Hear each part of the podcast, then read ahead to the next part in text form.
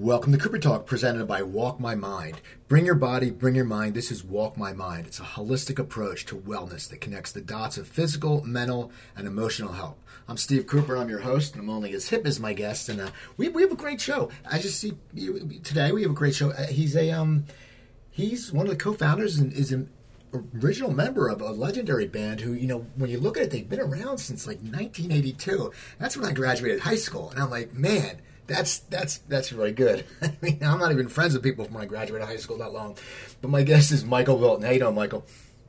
I'm doing great. Thank you for having me on your show. Oh yeah, it's great, man. You know, it's funny. I was just you know doing some research about you and your band. I mean, first of all, what got you in to music? What was your starting point when you started to play? What age, and did you think you would ever this much longer have a band and this all the success? Uh, first and foremost, my father uh, had a great, vast, diverse record co- collection that I was always around. So I was always around all types of music, uh, preferably rock, jazz, folk, pop, um, to name a few. So that was uh, how I got ingrained with uh, all the 60s and 70s music. And then, um, you know, in school, formative years, it was just about playing bass and playing guitar and experimenting, being in garage bands and hanging out with other guitar players to learn what uh, what they had learned, and then you showed them what you had learned, and you know that's kind of how you did it back in those days. There was no uh, internet, there was no ways to uh, you know figure out things other than hard work and using your ear to uh, rebuild your influences in your mind to become a guitar player. Now, what gravitated you towards bass at first? Because you know, it's always you know you always think when you're young, like my brother played the drums. For some reason, me, I played the saxophone. I think I don't know why, but but sometimes you know when what gravitated towards the bass because if I was a kid and I was going to play, I think I would just pick up a regular guitar um, well, I had uh, an uncle who tragically died in a motorcycle accident, and uh, that was back when I was in uh, California, in the San Francisco, Oakland area. And um, I always loved looking at his amplifiers as a kid. And um, so when I moved up to Seattle and got older, you know, I inherited his bass and his uh, amplifier, and that's how I got started. So I started playing bass in garage bands. But you know, as uh, you got into bands like Led Zeppelin and then Van Halen hit the scene, everybody wanted to play guitar, including me. so I switched over and uh, got myself a mail mail order Les Paul guitar that weighed uh, you know 50 pounds, and that's what I started on. You know, and I just gravitated a lot of wood shedding and learning, and you know, it was a quite a process. Now, I read also in high school though you were you were a very good musician, right? I mean, a, a very good athlete, right? Yeah, I mean, I, I grew up. You know, my parents always put me in team sports, and uh, you know, so I played uh, baseball, football, soccer, basketball, and so they wanted me to to learn, you know, how to uh, just you know manage yourself with other kids and and uh, be competitive and be the best and learn good sportsmanship. So that's kind of how I was brought up. So, um, you know, I had some natural abilities, you know, in baseball and stuff. So I, I did that in my uh, uh, junior high years as well as uh, little league football. And so that was kind of the, the thing, you know, and I played it, uh, played it up till uh, I was in high school and uh, you know, then I switched to music. Um, went to a Black Sabbath concert and saw Van Halen opening, and I saw Eddie Van Halen for the first time, um, and it blew me away. And I decided, I think I'm going to try that instead of going in a career in sports. It's amazing, you know, people that you know saw Eddie Van Halen who played music. I mean, I remember seeing him in the Jump Tour, but it's amazing so many people they say that just changed how it looked at guitars. I mean, it just it changed the scene. Like when you saw him, hmm. what did the feeling you get? You just said, "I want to do that," or did you say? I don't know if I can be that good, but I'm, I'm going to strive for it. Or I mean, what goes what goes through your mind that just caught you so much with that? I just, I just, you know, instantly, it was like a magnet. You know, it was just the energy of the band. Um, David Lee Roth jumping all over the place, and just, you know, they were so animated and running around the stage, and just, I've never seen anything like that, and it just really hit me hard. Just said, I want to do that. So, um, so that's that's kind of it. Just you know, as a kid, you're very impressionable, and that's what really gravitated me. I just I was blown away. Now, then, what do you decide? Like, when do you decide that this is going to be your career? I mean, and, and it's funny because you know you mentioned the internet earlier, and I always laugh now because you know if you want to join a band, you know you just go on Craigslist. I know back then it was you had to actually get out there and meet people, or there might be something in papers. But what was your steps to join putting a band together, and and were you sitting there in your head at a young age saying, "This is what I'm going to do for my life"? Well, it, it wasn't calculated, you know. It was haphazardly put together, I guess.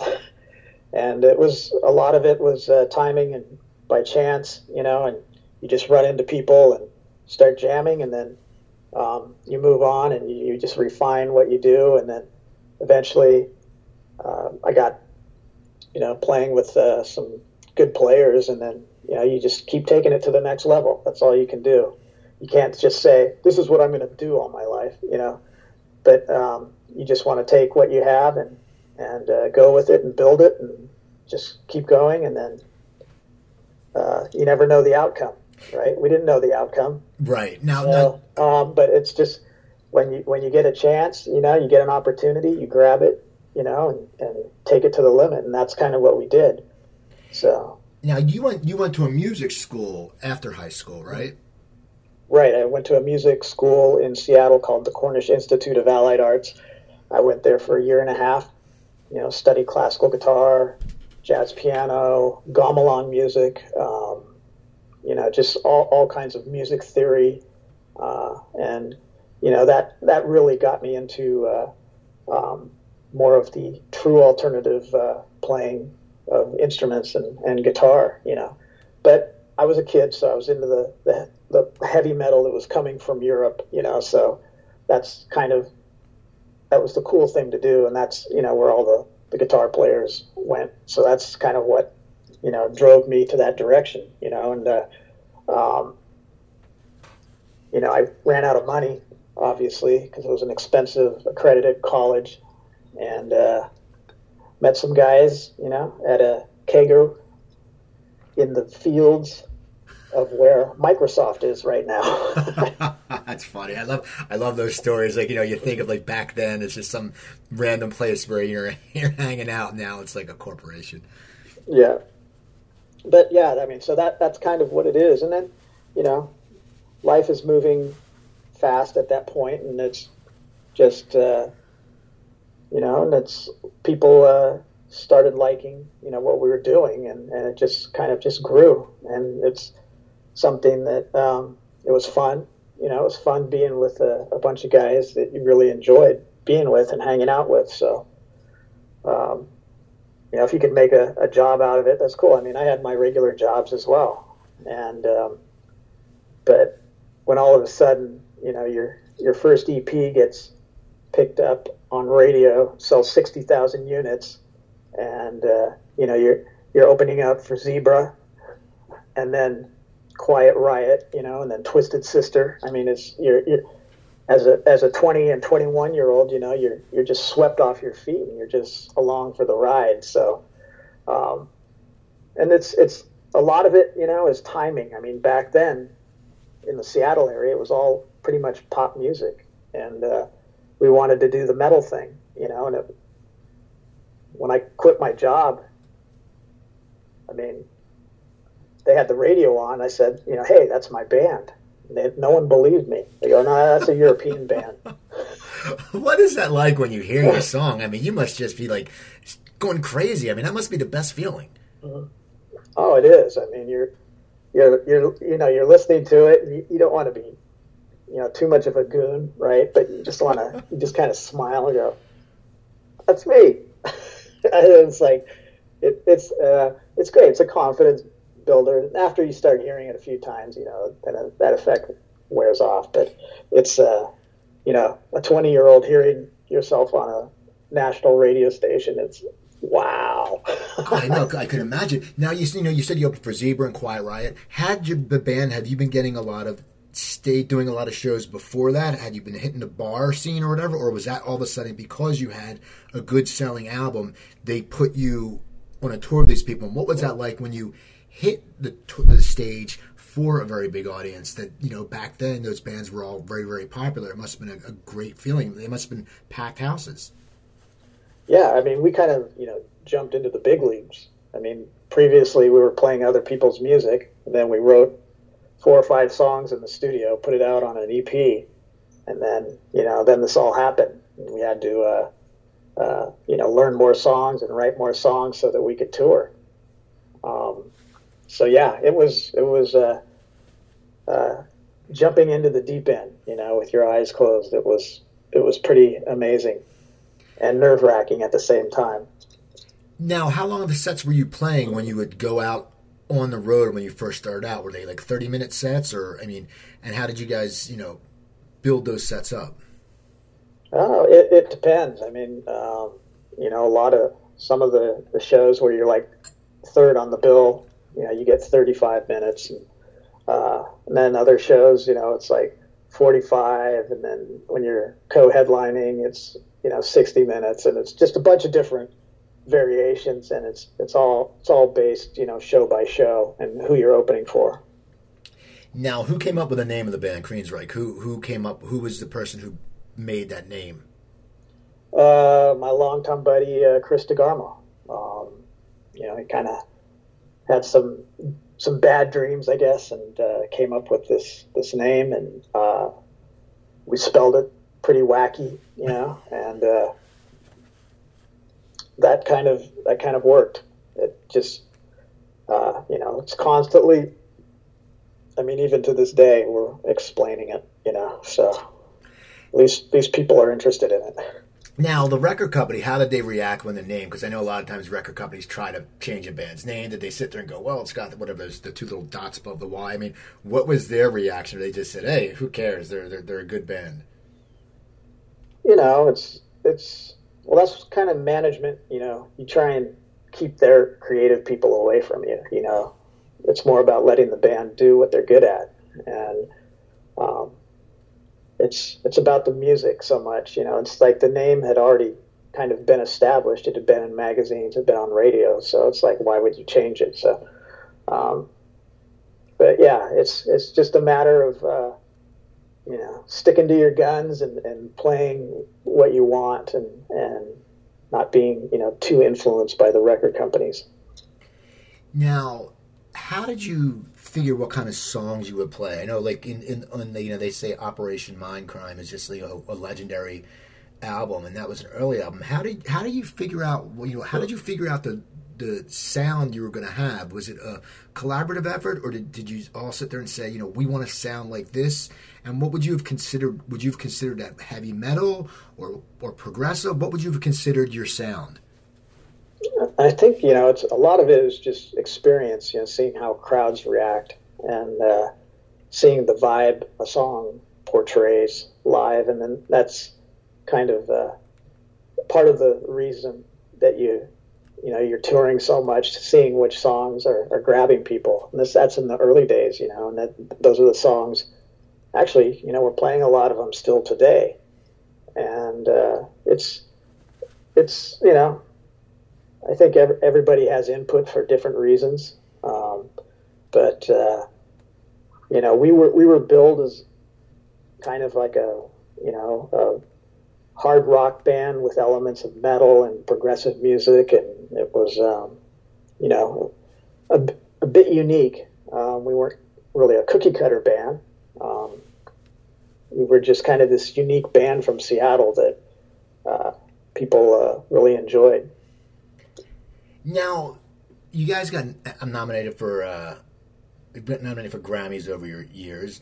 But when your when your first albums came out, what is it like when they start really doing well and you start getting that you know acclaim? I mean, you know, because you guys were all young. I mean, it's not you know in '88 you guys were young guys. I mean, how do you keep your head on straight? I mean, just as you said, you know, you hear the song on the radio the first time, but when you start getting critical acclaim and people are giving good reviews, what goes through with a guy your age at that point? I mean, you're probably at 25 or 26 when this album started doing, you know, the first albums and started doing really well. Um, you know, like I said before, it's more of just going with the flow and, and you know, riding the wave. Uh, it's, um, you know, like like any innovative company or or innovative band, you know, we wanted to always outdo ourselves and, and constantly be working. And, and if we weren't uh, writing an album, we were touring the world. I mean, we toured our asses off when we were really young. And, um, you know, that's how I think, you know, we built a lot of uh, fans. And, you know, to this day, we still have a, a huge following. And it's kind of, you know, sweat equity. it's uh, something that has to be earned. And, uh, you know, and if you can pull off your music live really well and play your instruments and put on a good show, you know, you have a good chance of, uh, you know, succeeding. Now, when you were touring back then, I mean, does it become grueling? I mean, you know, you're young and you know we all want to you know we think we can we're in, invincible but what is it like when you're sitting there and you pretty much would get like a show every night and and what did you enjoy touring overseas and was it the first time you were overseas when you guys actually toured um, well when you're in your 20s you know you're kind of invincible so um, there's nothing that you can't do there's no limitations when you're that age um, so we anything that was offered to us, you know, no problem. We had, uh, um, you know, great, great opportunities to, to go to Europe and and tour and tour, you know, all year round. When you're in your 20s, that's a good time to do it. I know I can imagine it must have been great. I mean, now were you touring in buses, or how did how would you tour back then? Did you you know were you flying from city to city? Or were you touring in buses? And what's what's life like when you're a young guy on a tour bus? Is it does it get monotonous, or I mean, what is that like? Um, when we first got our first tour bus, it was you know like kids in a candy store. It was it was pretty awesome, and uh, um, you know we in Europe, we went over there and we were in vans, that was pretty crazy.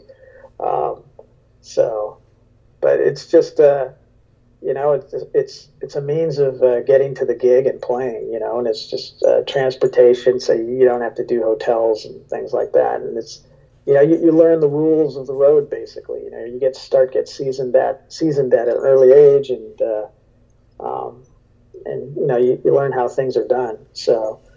Um, and with that, you know, it's it's back in those days. It was everything was kind of affordable, you know, not like it is now. So it's uh, it was just a, a, different animal at that time in uh, our career. Now, as you're playing, and after that first album came out, what was it like when you had to record your second album? Did you feel pressured because you know your first album was successful, then you're coming out to do a follow up? What goes through a musician's mind? I mean, and the band is there is there that pressure on you, or are you sitting there going? As you, you seem like you're very laid back and, and you you take things as they come. Did you guys, or did you guys just figure out that you would just let it? see what happens. And, and what was it like when you're in the studio following up? Because I just watched that show on Jimmy Iovine uh, on HBO, and they showed how he was just, you know, he's very meticulous. Like people would be doing, you know, 100 takes of songs. What was it like when you guys had to follow up a, a, a successful first album? What goes through a band's mind? And plus, because you're young, once again, we have no fear what was going through the minds of the guys? You know, it's we're uh, constantly working and, and coming up with riffs and song ideas, lyrics, poems, all, all that stuff. You know, and it's a uh, um, it's just it's all about being a band. You know, you, you get together and you just write the songs, and you know you and you just got to believe in the songs. You know, if you're if you're writing you know, for a record company or anything, and it's uh, you just you just got to believe in what you're doing, and and uh, you know make make sure your your stuff is tight, and it's it's happening. And you know, once you get everybody wanting to hear it, you know, it's like, okay, just just let us do what we want, and uh, you know, and that's that's what we did. You know, we just wanted to basically evolve from each album, and not be too progressive, not be too experimental, but you know, be melodic and be powerful. Now, when did you start headlining your tours? You know, you're touring open for people. At what point in your career did you guys start headlining a tour? And and do you remember the first gig that you guys headlined on a on a big, you know, a big stage? Um, well, we first started headlining, you know, on our Warning album. I mean, we we had different countries. You, you're contracted to come play and headline a bunch of shows, and we we put out a video uh, live in Tokyo. Um, and uh, you know, we would we were playing uh, clubs basically, and we were headlining. So those, uh, um, not until the uh, the Empire days did we start headlining, you know, the big arenas and coliseums. And that must be a great feeling. I mean, when you when you see your name on the up high, it must be one of those feelings. Once again, like hearing it on the radio, it must be like, oh wow, we're doing something right. Yeah, I mean, it's uh, you know, you're always taking pictures and sending, you know, pictures to your parents, and it's like, look at look at you know, there's our name, top of the bill, boom, thank you. You know, it's it's great, but um, uh, you know, now it's it's just uh, you know, it's it's so synonymous with the times. You know, it's just like it's it's all about the name. It's all about you know how your name looks on the advertisements or on the T-shirts or or you know it's um, so I mean it's it's really uh, it's really important you know to to build that and uh, you know take advantage of it.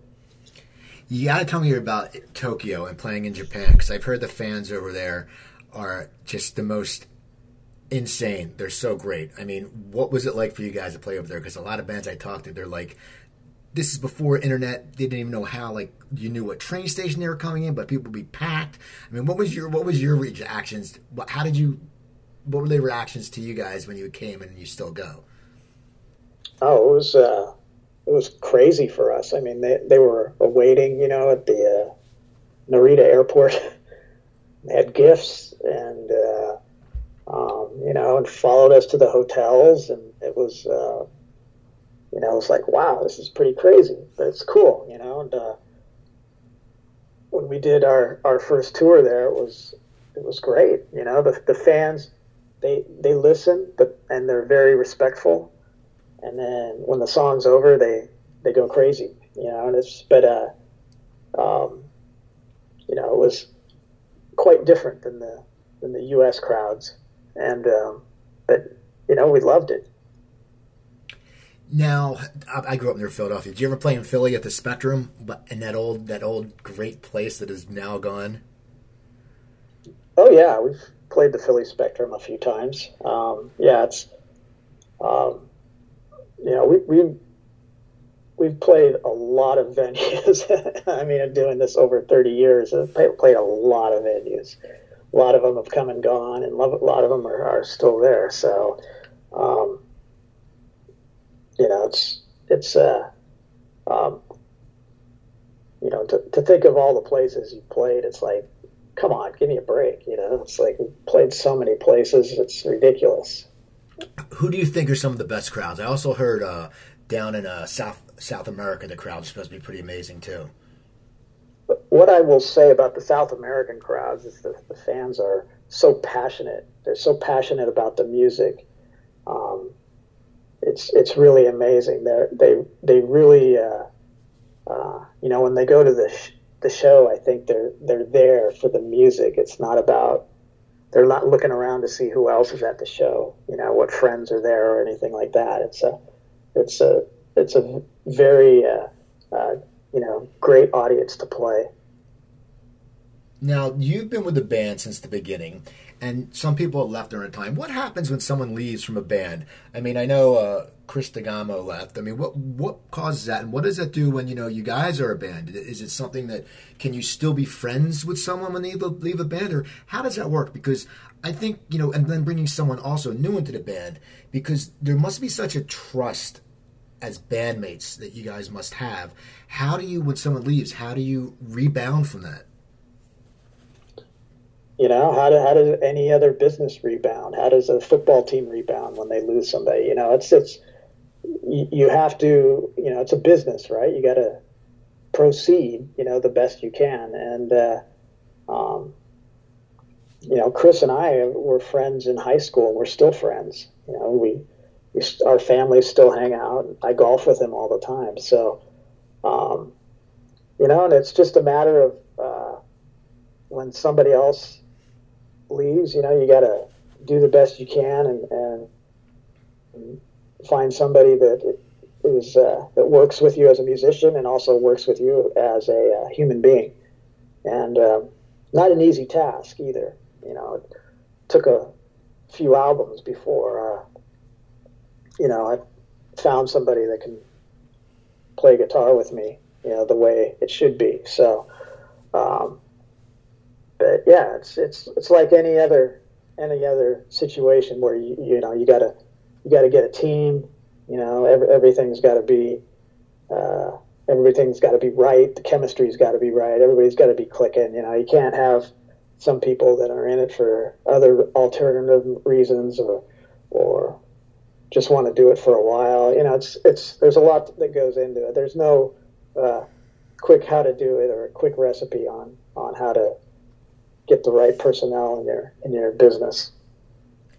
Now, when the the music climate started changing, what do you think was the reason you stayed popular? I mean, you know, like whenever it says like when metal and started coming, then grunge, and then it was a Seattle scene, and you were a Seattle band. I mean, what you know, what what do you think is the reason you guys had lasting power? Was it your dedicated fans? Was it all those you know when you guys were on the road just putting on good shows? I mean, what what was it that you know a lot of bands got very frustrated, in, but you guys kept putting out music? what what kept you guys hips per se?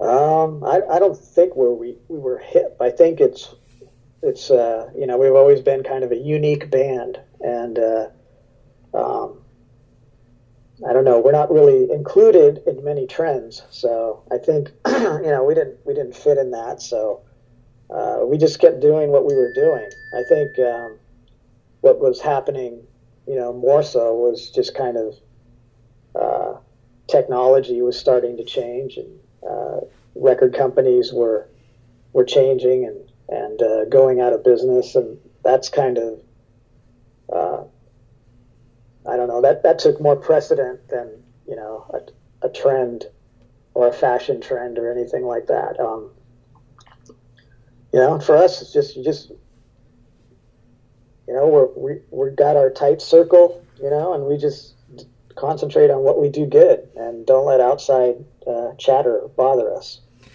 Now, how do you think the music business has changed over the years? Because everyone, you know, says it's changed so much, and then you know, even the video world has changed because they really don't do videos anymore. How how has it seen you seen a change, and has it affected you that much? The your the way you put an album out now. I mean, how what has happened? oh, it's it's constantly changing. You know, it's you know you've gone from albums to CDs, and now it's it's MP3s and downloads, and and uh, you know it's um, streaming. Uh, you know, just it's just every year it's something new. So all you can do is just adapt. You know, adapt with the changes as best you can, and and uh, you know with uh, the internet, you know, you can do so much. So it's a matter of uh, you know putting putting the hours in and, and making sure uh, you know all your marketing and your advertising is, is getting out there and um, and uh, you know nobody nobody knows what what's on everybody's coffee table. So it's you, you just got to uh, hit the best sources, you know, to, to market yourself and advertise as possible. Now you guys have had a best of album. How do you decide what songs goes on a best of album? Because I always sit there, you know, it used to be you get a best of album and you'd be like, all right, you know, you know what, and then you, some song would be on. How did you guys decide what goes on a best of album? Do you just sit there and go, you know, do you take personal favorites, or do you just sit there and go, well, these ones sold well? How do you decide a lineup on that? Well, I mean, that's um, it's you. You have partial involvement, but a lot of it is the record company. And obviously, they're there to sell CDs, so they want to put the the songs that have been played the most and that were the the big hits that had videos. You know, so uh, it's a big compromise. Um, of course, you know, once once you leave a record label and go to another record label, the old record label puts out all kinds of greatest hits. You know that were uh, they still had access to their their publishing. so it's um, you know there's best of greatest hits. It's uh, it's kind of crazy, but you do what you can do. You know to, to keep your name out there. Now you said uh, you, you you still golf with your one friend. When did you start taking golfing? When, when did did you start taking that when you're on the road, or is it just because it's a, is it relaxing, or when did you start to play golf? Uh, I I started playing when I was young. You know, I was a, um, you know I did all the uh, the other uh, team sports, but you know golf was more. I I hacked my way, you know, and then eventually, when you get older, you get a little more refined in the game, and um, so it's it's just something I've always done. I used to ski as well. You know, I don't I don't ski as much anymore. Um, in fact, I don't think I skied in like five or six years. But it's uh, you know, life life gets pretty busy and complicated, so it's like some of those hobbies have to go by the wayside. Now, over the years of recording, what would you say your two favorite albums of your collection are, and why? Um, I've always said that uh, I think Rage for Order was a was a great album that really uh, where the band was really clicking on all cylinders and and uh, really stretching the envelope during uh, the '80s. There, you know, it was uh, a lot of uh, um, experimentation and, and uh, you know, different ideas, and it was just something that really uh, took Queensryche out of the, the kind of the uh, the heavy metal thing, and then um, you know the Rage and uh, Mindcrime Empire and Promised Land. I mean, those were were uh, great albums, and they it was a great run of uh, uh, albums that you know I still listen to today and I respect very much. Now I know earlier in your career you guys also you worked with a producer who worked with Pink Floyd I believe. What uh, what's that like to work with someone like who's worked with a legend? I mean it must be insane because Pink Floyd is legendary. Yeah, that was uh, James Guthrie. Yeah, and, and uh, that was on the, the Warning album, and you know he was amazing. You know he's he, he showed us so many uh, new ways of uh, recording and um, techniques and, and uh, um, you know of course he had just come off working on the wall uh, by Pink Floyd. And um, you know it was it was just someone that was great um, great to work with and you know very uh, courteous, you know, consummate professional. Now, also in your career, you guys did a cover album. What? How did you pick the songs for that? And that must be, as a musician, that must, must be fun because you probably put your own interpretation on them. Yeah, I mean, it was there was uh, you know everybody kind of picked a song or a couple songs and uh, you know did their best on it. It was ex- experimental. It was uh, you know it's it turned out okay, and a, lot of it was. Uh, um, I don't know. The bottom line is, you know, the fans want to hear more Queensryche songs, not other, not Queensryche doing other people's songs. You know, so, um, but you know, it was, it was done to just say we've done it. I guess. What songs did you pick? Oh, I liked uh, "Neon Nights," the Black Sabbath song. I think that rocks. now, what are some like what is some of the music you listen to like now? Like, I mean, I, I my girlfriend always gives me a hard time because I still listen to classic rock and like you know the the new wave I listen to and you know and some Seattle stuff. She's like, you don't listen to anything past the year two thousand, or unless it's a unless it's a band that I've followed. You know what I mean? What do you constantly? Do you look out for new music, or do you just sit there because you're in music? Do you sit there like where some of us just love to listen to music all the time? I would guess if you're in that's your profession, musician, do you sit there and go, ah, I do this all the time. I don't like listening to this stuff, or, or, or what are some bands you like? I mean, of, of, the classic bands who who you still listen to today and you love, and there are there any new bands you're finding? Yeah, I mean, I'm, I'm I like you. I constantly, you know, have my favorites from days ago. um, I always listen to that. I listen to classic rock. I listen to you know modern rock and all kinds of different formats. Um, and then as far as new new stuff, I've got a few bands that that I like. I like uh, Mastodon; they're really cool. I like uh, the band uh, Gojira; they're really cool.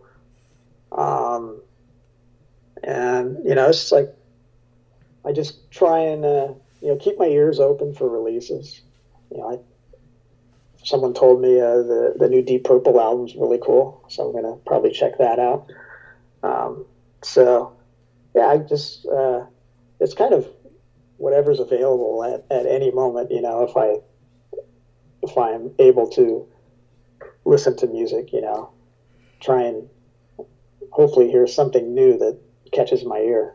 Now, when you were you said earlier when you were younger, you listened to your your dad had a great record collection, and who are some of the people that you've met since you're in your career that were ones that really blew you away? I mean, I'm sure you've met so you meet so many musicians. Your guys are a very popular band. You toured with people, but is there any people that you met that you were like, oh my god, that's you know, if it's you know, that's Mick Jagger or that's you know, David Lee Roth. Who who have you met that you went, wow, man, this this this is pretty cool? Like you were like a kid going, this is cool stuff.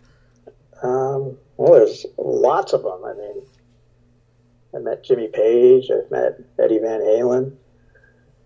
I've met Carlos Santana.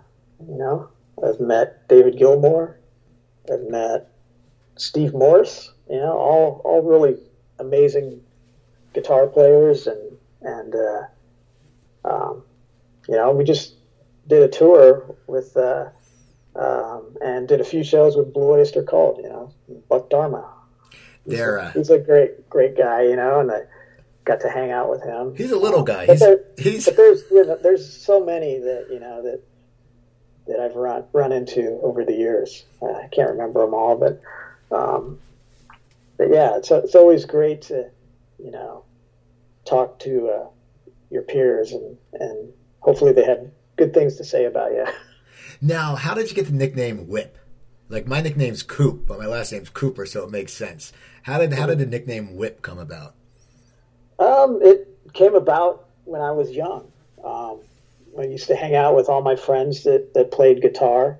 You know, we'd be in a room showing each other licks and stuff. And one kid said, "You really whip on the guitar," and you know, and then that same group of kids, we were at a party, and he yelled across the room, and he just called me Whip, and then all of a sudden, who's Whip? You know, and then just became a nickname. You know, it's stuck with me all these years. Um, but that that's why you know it was because I whipped on the guitar. See, that's cool. Now, now you also now there's a whip ale. How did that come about? Have you been a beer drinker all your life, or were you did you brew? Or? It was it was uh, you know a promotional um, item that popped up, and uh, I had you know a couple beers that I really liked um, as far as flavor wise and everything. And, and uh, I came up with my own recipe and got a brewery to, uh, you know, to produce it. And that started, I believe, in 2009, 2010. Um, and it's, you know, it's craft beer and uh, um, it's a pale ale that American pale ale that, that, uh, that I've really liked. You know, it's had different incantations over the years, and um, uh, you know, distribution is is pretty tough in the beer business, and uh, um, but you know now I've I've got it available by mail. I can get it to like you know over thirty states I think right now. So um, the uh, the the mail is being a little more kind for beer. You know, still doesn't not as uh, kind as shipping wine, but shipping beer is getting easier. Well, I, I like the fact that it's a pale ale, but I I've been I've been trying to drink some of these uh, IPAs, but they're so high in alcohol level. They're like eight or nine percent, and you can drink like two, and you're like, well, I can't drive now. Mm-hmm. Exactly, you know, and, and whip ale's like a little over five percent. I think it's five point three, and we we toned it down a bit. It used to be you know seven or eight percent, and it was like, well, you don't sell very many of those because they can only drink one, you know, and it's um, but now it's, uh, I mean, it's, I get a lot of compliments and Whip gotten some good reviews, you know. Um, but like I said, the, the beer business is pretty cutthroat. Yeah, I can imagine. So, now, how did you decide what would be the ingredients? I mean, did you take any brewing classes, or you just, you know, you, you, you found some barley hops or yeast, or or what happened? Because it's very when people, I know someone just opened up a brewery near me, and it's a, it's the brewers are very into it, and there's all like there's such a language of hops and all this stuff that I've never heard of. How did you decide on that the ingredient list? And I mean, it's just it's it must be fascinating to come from just an idea on paper to seeing it in cans and being shipped. Yeah, it's um, well, you know, I I found the uh, ingredients and recipes of my favorite beers and just started researching, you know, the hops found out the hops are actually, you know, made in Washington State, you know, on the eastern side, and uh, so, you know, I got the uh, the Simcoe hops and different grains and Cascade hops and and uh, um, and then you know as as uh, time evolved, you know, different hops are being grown and and that have the same flavor as you know some of the other ones and I was uh, I was in Europe on a, uh, a cruise, and this guy had his own beer, and um, I asked him where he got his hops from, and he said uh, Washington State.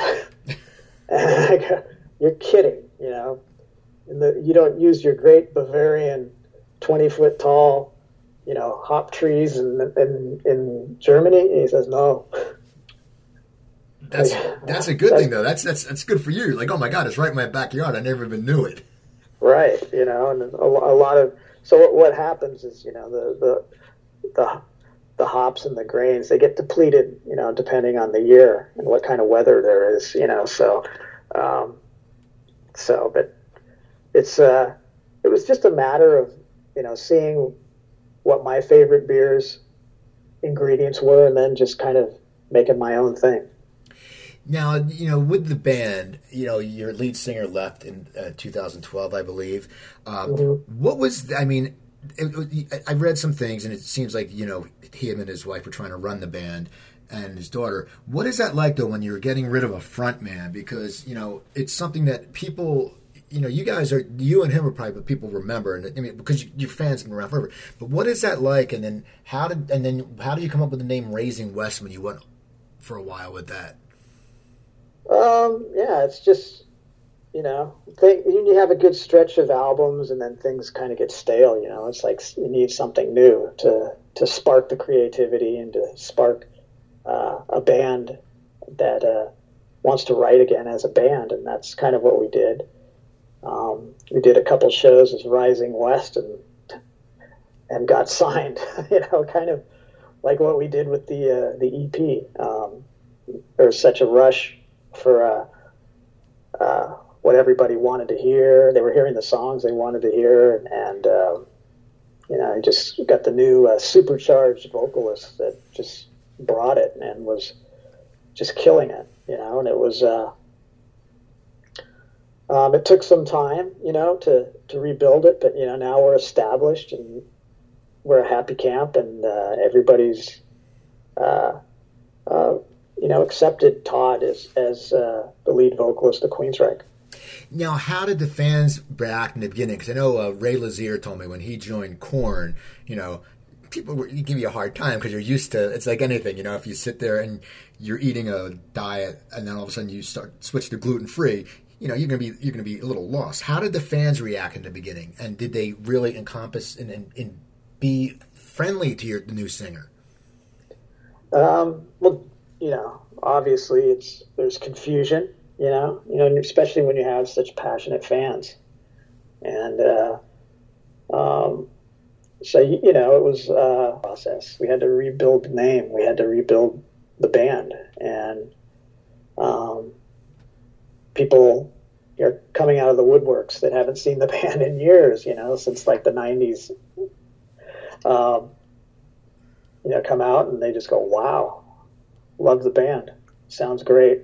Played all the songs I wanted to hear. You know, it's uh, um, you know, basically you got to prove yourself with every show because there's always people that are going to be skeptical, and then, um, but when they they leave the show, you know, they're smiling.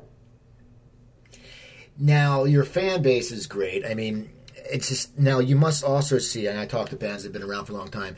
You must see fans that come with their kids or even sometimes their grandkids. You know, because people pass down music. You know, just like you listen to your father's records. You know, I listen to you know my older brother's records. Um, what is that like? What is that feeling for someone, you know, when you sit there and, and you, you're like, man, that must be like a mother and a daughter. That must be just a really fascinating feeling because it means you you're touching generations, and not just one generation. You're touching, you know, generations.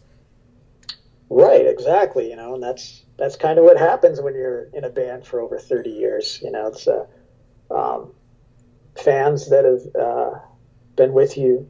Obviously, you know they they have children and bring their fan their kids and their kids, and it's just kind of a reciprocal thing that just keeps happening. Um, you know, the band is. Uh, it's generating a lot of younger new fans, and um, that's really exciting for us. They're checking it out, and um, you know, it's it's just it's it's amazing. You know, when you when you see people and it's like they got they pull up their sleeve and they've got you know our Tri-Ryche symbol, and uh, it's like yes, you know, it's dedication. That must be like the that must be honestly one of the coolest things that when someone goes and gets a tat you know what I mean, of your band. You must sit there. That that's like a compliment because that means you know that's that's forever that tat. So that must be a, a, quite a good feeling.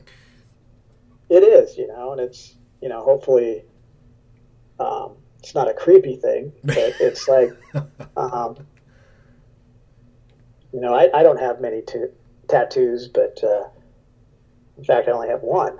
Um, but our our other guitar player Parker Lundgren, he's he's got you know two sleeves, his back, his front, his and part of his neck, and he's he's he loves tattooing.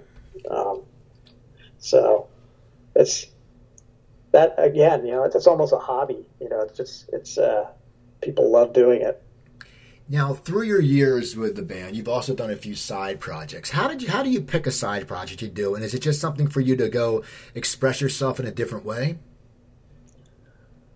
Yeah, I think you know. There's obviously a lot of reasons to do a solo act. You know, you, you just want to you know try a different chemistry and see how it works, and um, you know get uh, uh, diversity like in your songwriting you know, make make your uh, solo albums different than your main band, and it's uh, it's a lot of fun. I mean, it's it's enriching and and uh, um, playing with other players. You know, it's it's different when you have you know such a solid band, and then you got to play with other guys that are a little different.